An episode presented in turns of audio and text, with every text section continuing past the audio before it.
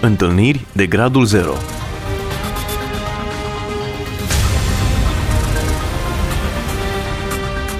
O emisiune realizată de Cristina Olariu.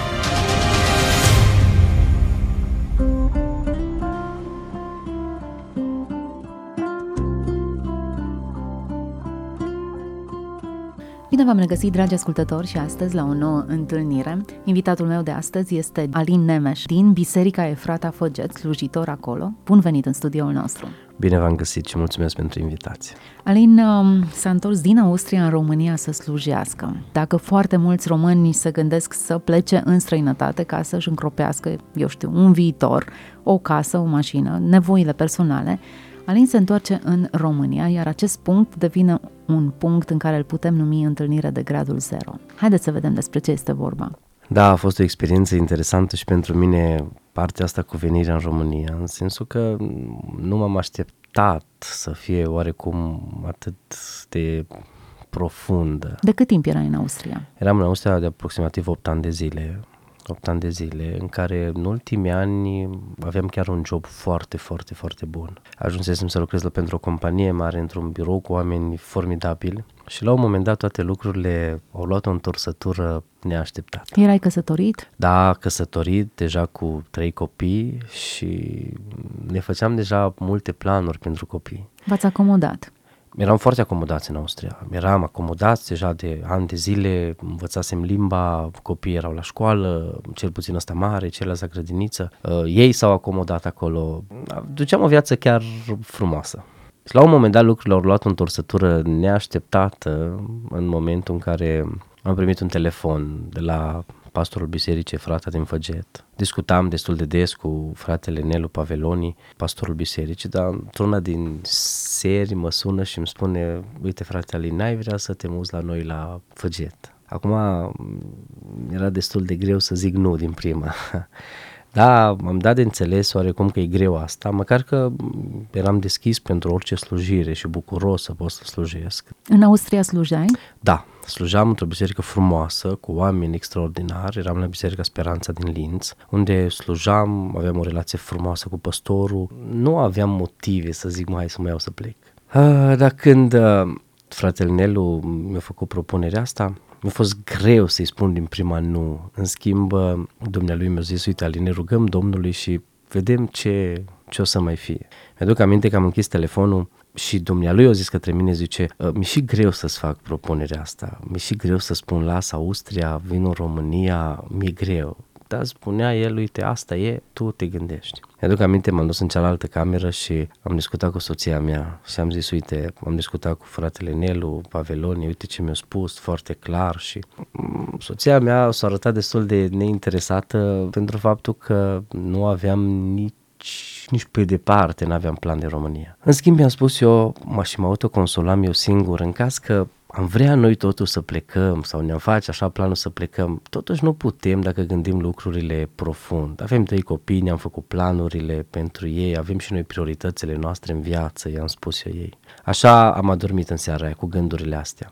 Erați hotărât 100% amândoi că nu vă întoarceți în România. Da, măcar că eu iubeam România și iubesc România, dar nu erau, așa, nu era cadru neapărat de a ne întoarce. Și așa am adormit în acea seară, gândindu-ne că nu avem cum și că avem prioritățile noastre și că creăm viitorul copiilor noștri acolo și că trebuie să ne zbatem pentru ei acolo și că sunt oportunități mult, mult mai mari acolo.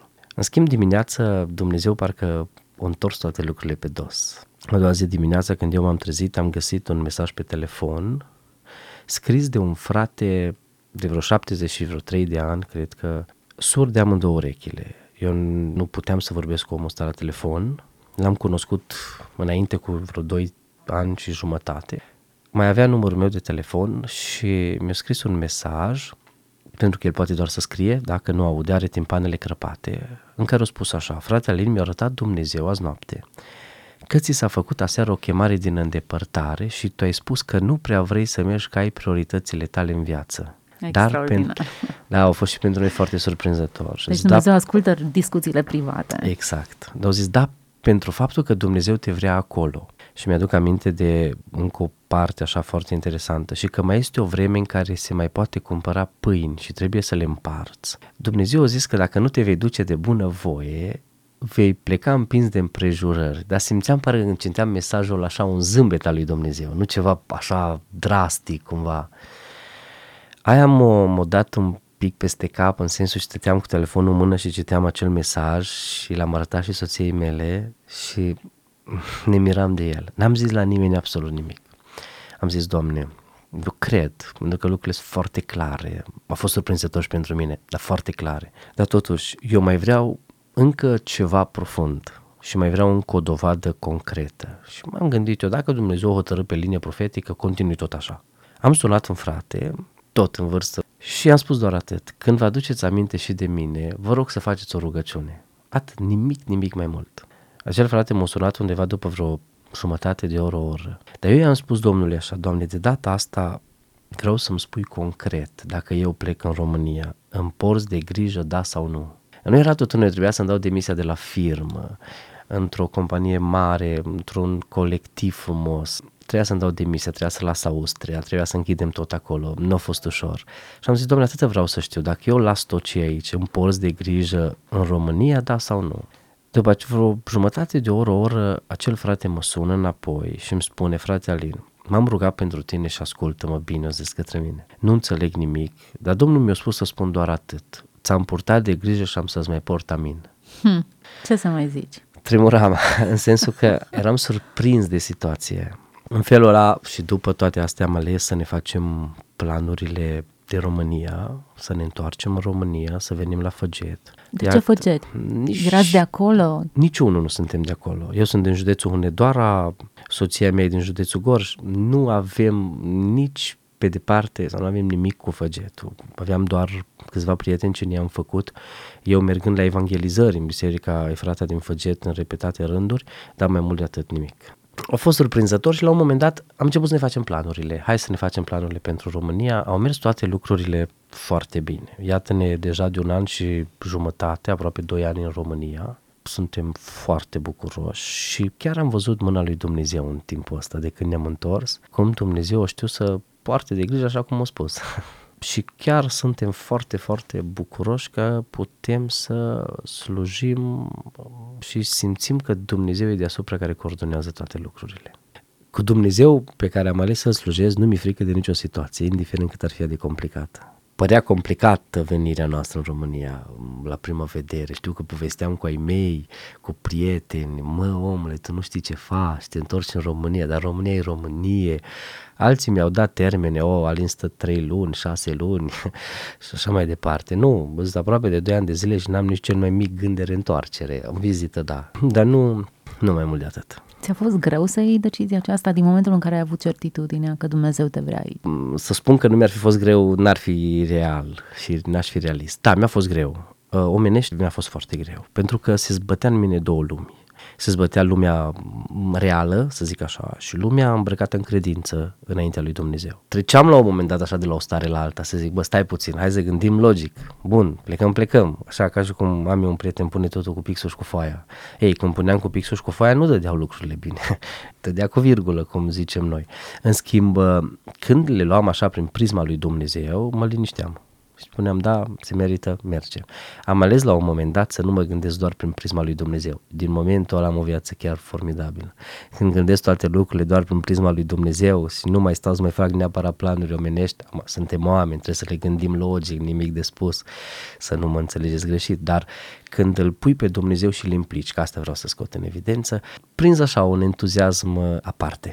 Asta a fost o experiență frumoasă care am trăit așa în ultima perioadă. În schimb, Dumnezeu mi-a arătat de nenumărate ori că el e în controlul situațiilor și că s-a coborât la gradul zero, așa conform emisiunii, de foarte multe ori.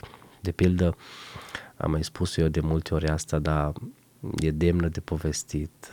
În timpul anilor de școală, am făcut 8 ani de pian. Am avut un coleg care vinea la orele de pian cu o bătrânică albă, albă, albă și la păr și la ten. Și el îi spunea bunii. Eu la un moment dat eram undeva prin clasa 4 și l-am întrebat și am zis, mă omule, explică-mi și mie ce bunii, tu ești negru, e albă, nu înțeleg. Și el a început să-mi povestească povestea lui, colegul ăsta meu. Eu povestit povestea lui și îmi spunea, eu sunt înfiat de femeia asta, tatăl meu e din statul Zimbabwe, a fost aici student, s-a căsătorit cu mama, m-a apărut eu, el a plecat în stat, nu s-a mai putut întoarce, statul respectiv nu l-a mai lăsat să iasă. Mama s-a recăsătorit, cu mine s-a comportat urât și femeia asta m-a luat și m-a adoptat. Dar îmi spunea el, printre altele, zice, și că erau blocurile noastre erau vecine. Spunea el, printre altele, zice, Alin, mă uit de multe ori pe geam și te văd pe tine și pe tatăl tău că mergeți împreună la biserică, tatăl meu lucrează ca și instructor auto, de multe ori mă lua cu el la ore de conduci când mergea cu elevii și vă văd așa ca pe doi prieteni. Și îmi spune el către mine, băiatul ăsta, Lin, eu n-am primit de la tata meu nici măcar o ciocolată niciodată în viața mea. Hmm. Momentul ăla și tristețea din ochii lui m-a făcut să fac ceva în momentele alea. Mi-aduc aminte, aveam un scaun la pian, din ăla care dacă îl dai în partea dreaptă se duce în jos, în stânga se ridică în sus, e reglabil. I-am zis, uite ce facem, vrei să facem noi de orgă? Eram în clasa 4, cred că, dar știam și eu de la biserică că Dumnezeu ascultă inimile sincere. Și am zis, vrei să facem noi de o rugăciune? Acum mi se pare așa o... Uh, și el a zis, da, am zis să ne rugăm repede până nu vine domn profesor. Mi-aduc aminte, am reglat acel scaun, l-am lăsat cât de jos a fost posibil. Ne-am pus amândoi coatele pe scaunul ăla și am zis, Doamne Iisuse, fă în așa fel ca colegul meu să primească de la tata lui măcar o ciocolată. Ai tu milă de el. Amin. Ne-am ridicat repede să nu vină domn profesor. După aia, ca și copil, parcă m-am și rușinat. Am zis, bă, ce zice asta de mine? Dar în prima fază, când ne-am văzut așa tristețea lui profundă, la asta mi-a fugit gândul. Ne rugăm Domnului. A venit un profesor, asta a fost undeva într-o zi de marți, eu știu că marțea și joi aveam pian. A venit un profesor, ne-am făcut ora, eu eram cu el pe oră în fie de fiecare dată. Joi, eu am ajuns mai devreme la ora de pian și mă uitam pe geam. L-am văzut pe colegul meu venind țopăind, știți că africanii ăștia țopăie tot timpul, să așa mm. cu multă energie. Așa e. Cu un ghiozdan în spate, lovind o sticlă de plastic, așa avea post de minge, vinea prin curtea școlii și cu o cutie alb cu albastru sub braț. Nu o să uit imaginea asta niciodată. O intrat în clasă și o zis, Alin, vreau să-ți arăt ceva. O deschis acea cutie alb cu albastru în care se găsea o pereche de sandale și o ciocolată africană. A fost cea mai bună ciocolată pe care am mâncat eu vreodată în viața mea cu colegul meu. Și încă de pe atunci Dumnezeu mi-a arătat că El coboară la întâlnire cu omul. În momentul în care omul știe să-L cheme dintr-o inimă sinceră. Am degeaba zice Biblia că dacă vă veți face asemenea unor copilași, mă, noi eram copii total inocenți, eu i-am cerut chiar din toată inima sincer ca Dumnezeu să facă ceva, că m-a distrus uh, tristețea din ochii colegului meu. Și Dumnezeu mi-a arătat încă de pe atunci că coboară la întâlnire cu omul coboară la întâlnire cu omul. Gândindu-mă și la partea asta, poate când a trebuit să vin în România, am zis, Dumnezeu a putut încă de, am văzut eu că Dumnezeu poate încă de mic, așa că Dumnezeu poate și acum și m-am avântat așa, poate și în venirea în România. Da, Dumnezeu coboară la întâlnire cu omul, asta e ideea. Interesant. Câți ani aveai? 8, 9, 10 ani? Cât poate să aibă un copil în clasa 4, undeva pe aici, 8, 9, până în 10 ani, undeva. Știam de la școala duminicală că avem un Dumnezeu care ascultă și m-am bazat foarte tare pe asta. Că așa în mintea mea de copil, am zis, imposibil Dumnezeu să nu mă asculte, m-am gândit eu atunci. Imposibil. Și m-am rugat cu toată certitudinea. N-am mai stat eu ca și copil să urmăresc, nici nu mai mi-a fost în minte după aia, oare o să primească, nu o să primească. Nu, mi-am făcut atunci partea, oarecum împlinindu-mă că am făcut ceva pentru colegul meu, parcă să-i mai șterg tristețea de pe față, atâta tot. În schimb, Dumnezeu știu să ne surprindă pe și amândoi. să vină, da, pe amândoi și să vină așa la gradul zero. Am mai zis ceva băiețelul acesta? A zis, wow, răspunde Dumnezeu la rugăciuni. Am fost foarte bun prieten până undeva către terminarea liceului. Ne întâlneam foarte des, au venit și la biserică, așa ne-am despărțit cu facultatea, nu mai știu nimica de el. În perioada aia, ca și copii, noi aveam discuții, nu mai țin o minte neapărat toate, deci eram destul de copii copii și așa, dar uh, mi-ar fi plăcut chiar asta să-l reîntâlnesc, poate, nu mai știu absolut nimic de el, e undeva student prin România. Poate ne aude. Ar fi formidabil, da. Cum interpretezi experiența aceasta? Adică, eu știu, oamenii se roagă pentru să scape de cancer, de, eu știu, în anumite situații limită, dar în această situație o ciocolată pare aproape un moft. un moft pentru, dar în schimb o certitudine reală că Dumnezeu mai ascultă un om Rugăciuni. care se roagă din toată inima. Dumnezeu mi-a arătat încă de atunci că o rugăciune făcută în sinceritate și cu o viață curată în fond și la urma urmei, pentru că nu, noi eram copii. Dumnezeu nu o lasă așa să o pună undeva la naftalină, las că văd eu când răspund, mă mai gândesc eu. Nu, Dumnezeu știe, e adevărat, are vremea lui. Nu trebuie niciodată un om să dea în disperare că nu-i răspunde Dumnezeu în secunda 2. În schimb, Dumnezeu prin asta vreau să mă învețe că supraveghează pe cei care știu să-și îndrepte inima, gândul, rugăciunea spre El.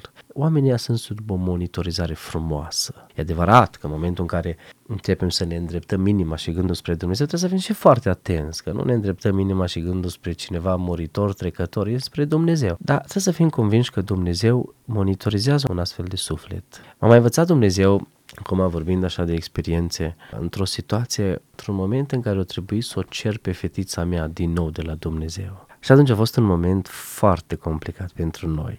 Cum adică din nou? Așa am simțit eu, că trebuie să o cer din nou. Avea Carina noastră vreo 2 ani și jumătate. S-a îmbolnăvit într-o joi.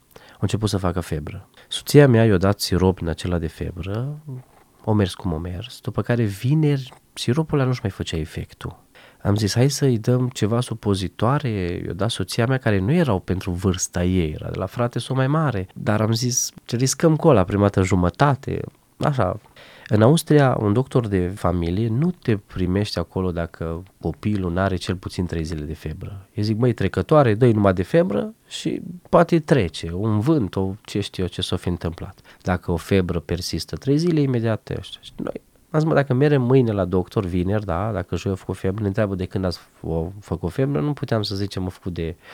Și ne trimitea acasă, ne dădea rețetă cu sirop, dar noi aveam sirop de febră și am zis, nu mergem, mai așteptăm. În schimb, partea rea în toată situația asta a fost că a fost sâmbătă și duminică la mijloc. Vineri febră, sâmbătă Carina a rămas fără voce. Ea în timp ce plângea nu se mai auzea absolut nimic, curgeau lacrimile nu se mai auzea absolut nimic și făcea o febră excesivă. La un moment dat, nici cu acele supozitoare nu-i mai scădea febra.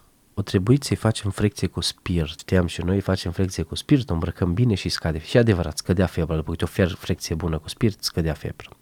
Așa am ținut-o sâmbătă și duminică. Frecție cu spirit, frecție cu spirit.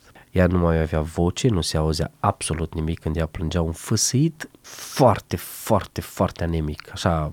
Și la un moment dat, da, luni dimineața au trebuit să mergem la doctor. Ne-am dus la doctor, luni dimineața, domnul doctor Țislă, nu o să uit niciodată. Am intrat la domnul lui acolo în cabinet, ne-au văzut. Carina își dădea frecvent așa ochii peste cap oarecum de la febra aia mare, dormea, ea mai mult era moleșită, dar nici nu dormea. Dormea, se trezea, dormea, se trezea 15 minute dacă dormea era mult. Au fost două zile de chin și două nopți cumplite, sâmbătă noaptea și duminică noaptea. Și domnul doctor a controlat-o pe Carina. Și ne-a spus așa, are foarte mult puroi în gât, ne-a și arătat, albă toată în gât. Și au zis, de la puroiul ăsta din gât face și febra asta excesivă și nici nu are voce. O zis, eu n-am ce să fac în condițiile astea, decât să-i dau un antibiotic care își va face efectul cam în trei zile de la prima administrare. Acum, în astea trei zile ce puteți să veniți în spital, să stați sub supraveghere sau puteți să mergeți acasă, dar ce faceți voi acasă, cam facem și noi, doar că sunteți sub o supraveghere. Eu am ales atunci să mergem acasă. Faptul că am ales să mergem acasă și să nu rămânem, să nu ne trimite către un spital, mă pus să semnez o foaie. Am trăit un moment greu de descris când am semnat și am zis, bine, conștientoare de ce am făcut. M-am dus acasă la niște prieteni de-ai noștri, i-am luat într-o altă cameră și le-am spus dacă Dumnezeu hotărăște să o ia pe Carina, voi să fiți gata să o întăriți pe soția mea, eu mă aștept la cei mai grav. Încercam să fiu tare. Încercam să zic, viața e cu de toate. Am ajuns acasă. Se făcuse undeva cinci după masa. Una din cumnatele mele era la noi atunci.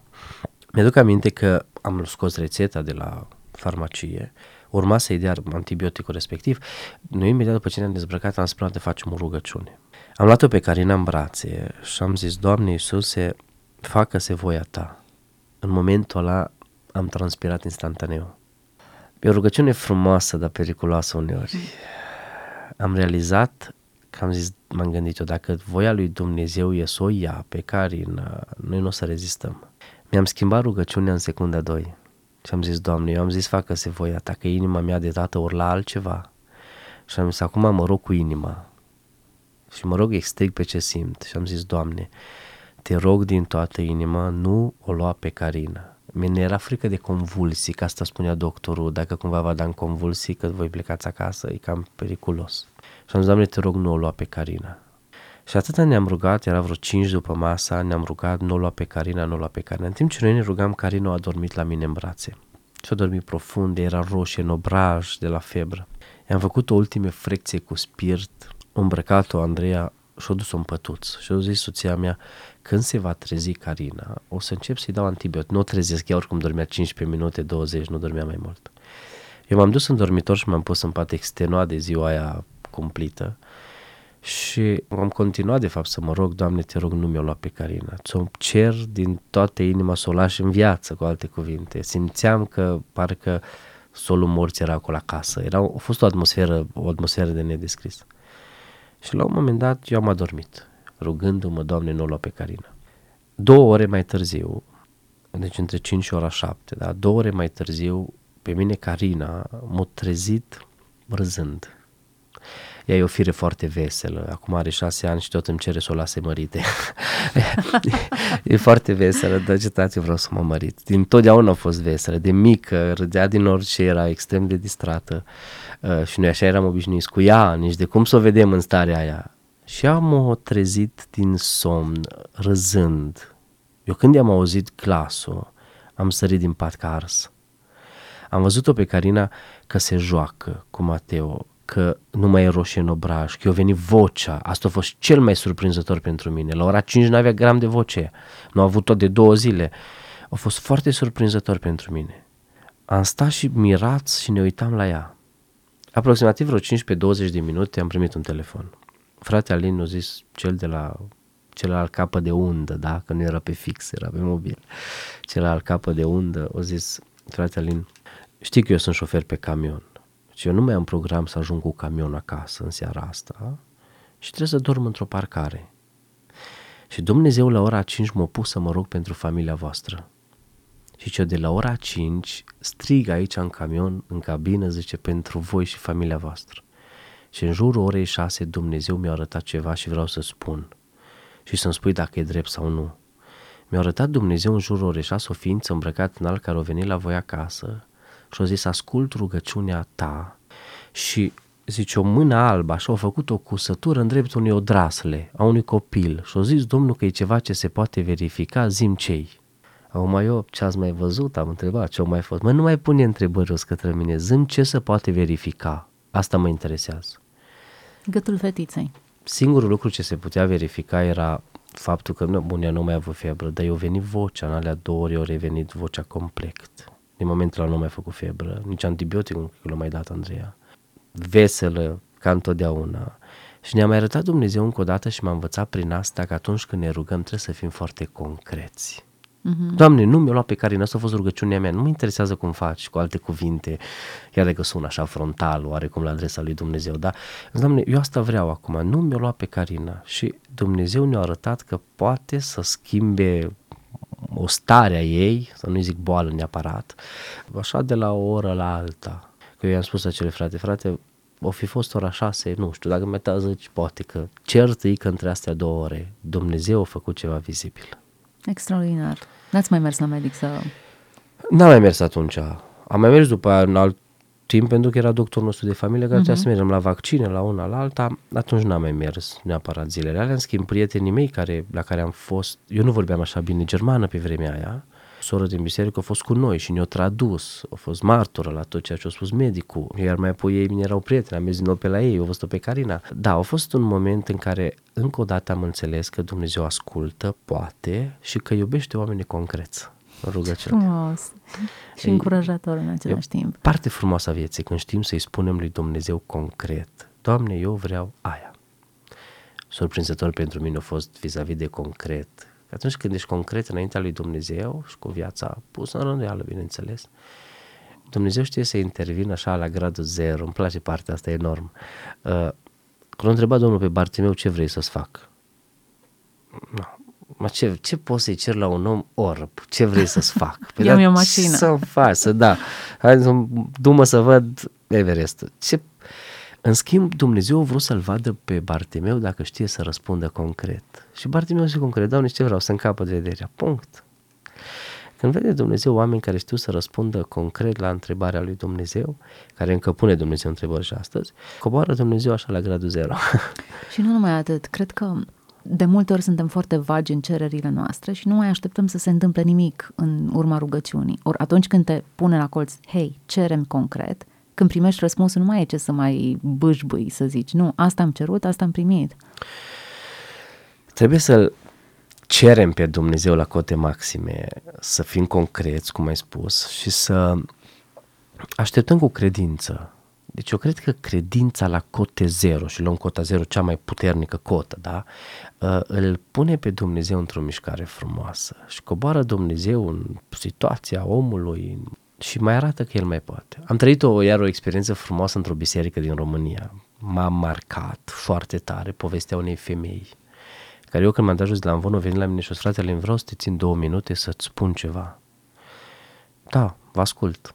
Zice, și poate asta mi-a spus așa să o am să o povestesc pentru că e foarte interesantă. Au zis către mine, zice, fata mea când a plinit 18 ani și-a luat o geantă azi pe umăr și o plasă în mână, plină cu haine și cu lucruri și a zis, mamă, de asta sunt matură, sunt pe picioarele mele, picioarele mele și vreau ca să plec. Și ce jos a așteptat o mașină gri S-a urcat în mașină și a plecat fata mea. Timp de patru luni de zile eu n-am știut nimic de fata mea. O zis, ori fost nopți cumplite și am zis, Doamne, unde mi fata? Într-una din zile, femeia asta i-a spus copilului ei de 9 anișori, uite, eu mă închid aici în bucătărie. Oricine ar bate la ușă nu deschis, oricine sună la telefon nu mă chemi. Și copilul a ascultat. Și la un moment dat, în povestea aia zice, n-am putut să mai stau pe genunchi, n-am putut să mai stau nici în picioare, ori trecut vreo două ore, m-am pus pe burtă, și am zis, Doamne, vie sau moartă, dar vreau să-mi văd fata. În durerea ei să-și vadă fata, n-ar fi vrut o moartă, vă dați seama, dar așa în durerea ei, vie sau moartă, vreau să-mi văd fata. Între timp o suna telefonul în povestea femeia asta. O răspunsă la micu. Alo, da. Nu poate. Auzea sora tot ceea ce spunea la micu. Nu că o zis să nu o deranjez. Și la un moment dat copilul la strigă, Mami, Cristina noastră nu-i moartă, zis. Hmm. Că l-a auzit-o pe maică sa că s-a rugat vie sau moartă numai tu meu. În momentul ăla spunea, am sărit în picioare, m-am dus la telefon. La celălalt capăt al firului, da, era un bărbat care se cunoșteau și au găsit fata undeva prin Madrid, pe marginea străzii, păcălită de cei care au luat-o și așa mai departe, dusă da, într-un loc și într-un mod nedorit de nimeni. Și acel bărbat a zis, v-am găsit fata, o ducem acum la poliție, refacem actele, că i s-au luat actele și o trimitem acasă. Îmi spunea femeia, fata mea acum e bine, e studentă, Dumnezeu a schimbat cursul vieții ei, a fost o lecție care n-ar trebui să treacă nimeni pe aici, să o învățăm fără să trecem pe aici, dar ceea ce am vreau să scot în evidență, o zis, în rugăciunea mea de acolo, Dumnezeu coborât lângă mine, o răspuns cererii mele, vreau să-mi văd fata și mi-a adus-o din nou acasă. De am spus concret, vreau să o văd, punct. Totdeauna când știm să fim concreți înaintea lui Dumnezeu, Dumnezeu știe să răspundă. Dacă ar fi să extrag un light motiv al acestei emisiuni, e Dumnezeu onorează rugăciunile în care noi avem îndrăzneala să-i cerem în mod clar lucruri concrete și pe de altă parte cred că se simte dezonorat, că nu avem nici măcar această îndrăzneală. Mi-amintesc un episod din Biblie când Dumnezeu îi spune unui împărat, cere-mi un semn, iar el face pe sfântul și spune, ei, nu cer eu niciun semn. Și zice Dumnezeu, ei, nu-mi ceri, îți dau eu un semn. Exact. Dumnezeu vrea lucruri concrete. Alin, crezi că ai avut aceste experiențe și rugăciuni ascultate, pentru că ești tu mai special, mai ceva mai sfânt decât ceilalți? Nici pe departe. Nu. No. De multe ori mă puneam pe genunchi să mă rog lui Dumnezeu și da, fără niciun gram de merit. Simțeam și vedeam mâna lui Dumnezeu și mă simțeam tot fără de niciun merit. A vrut Dumnezeu să-mi arate, cred eu, de nenumărate ori mila lui, care o are pentru oricine. Nu există un om pe fața pământului care să nu poată să aibă parte de mila lui Dumnezeu. Ei, că unii nu știu să o beneficieze de ea în sensul că o ignoră, e o altă poveste, dar Dumnezeu a vrut să-mi arate mila Lui, nu că mai special, nu, nici pe departe. Uh, și a vrut să mă învețe din toate astea că avem un Dumnezeu și că există un Dumnezeu care chiar poate totul. Mulțumim, Alin, pentru prezența în emisiune. Și eu vă mulțumesc. Alături de noi a fost Alin Nemeș, slujitor la Biserica Efrata din Făget, un om care a împărtășit răspunsuri concrete la rugăciune. Cred că acest mesaj vine chiar din inima lui Dumnezeu, care ne invită să vorbim cu El și să-i spunem ceea ce e în inima noastră. Să fiți binecuvântați, Dumnezeu să vă vorbească în continuare. Întâlniri de gradul 0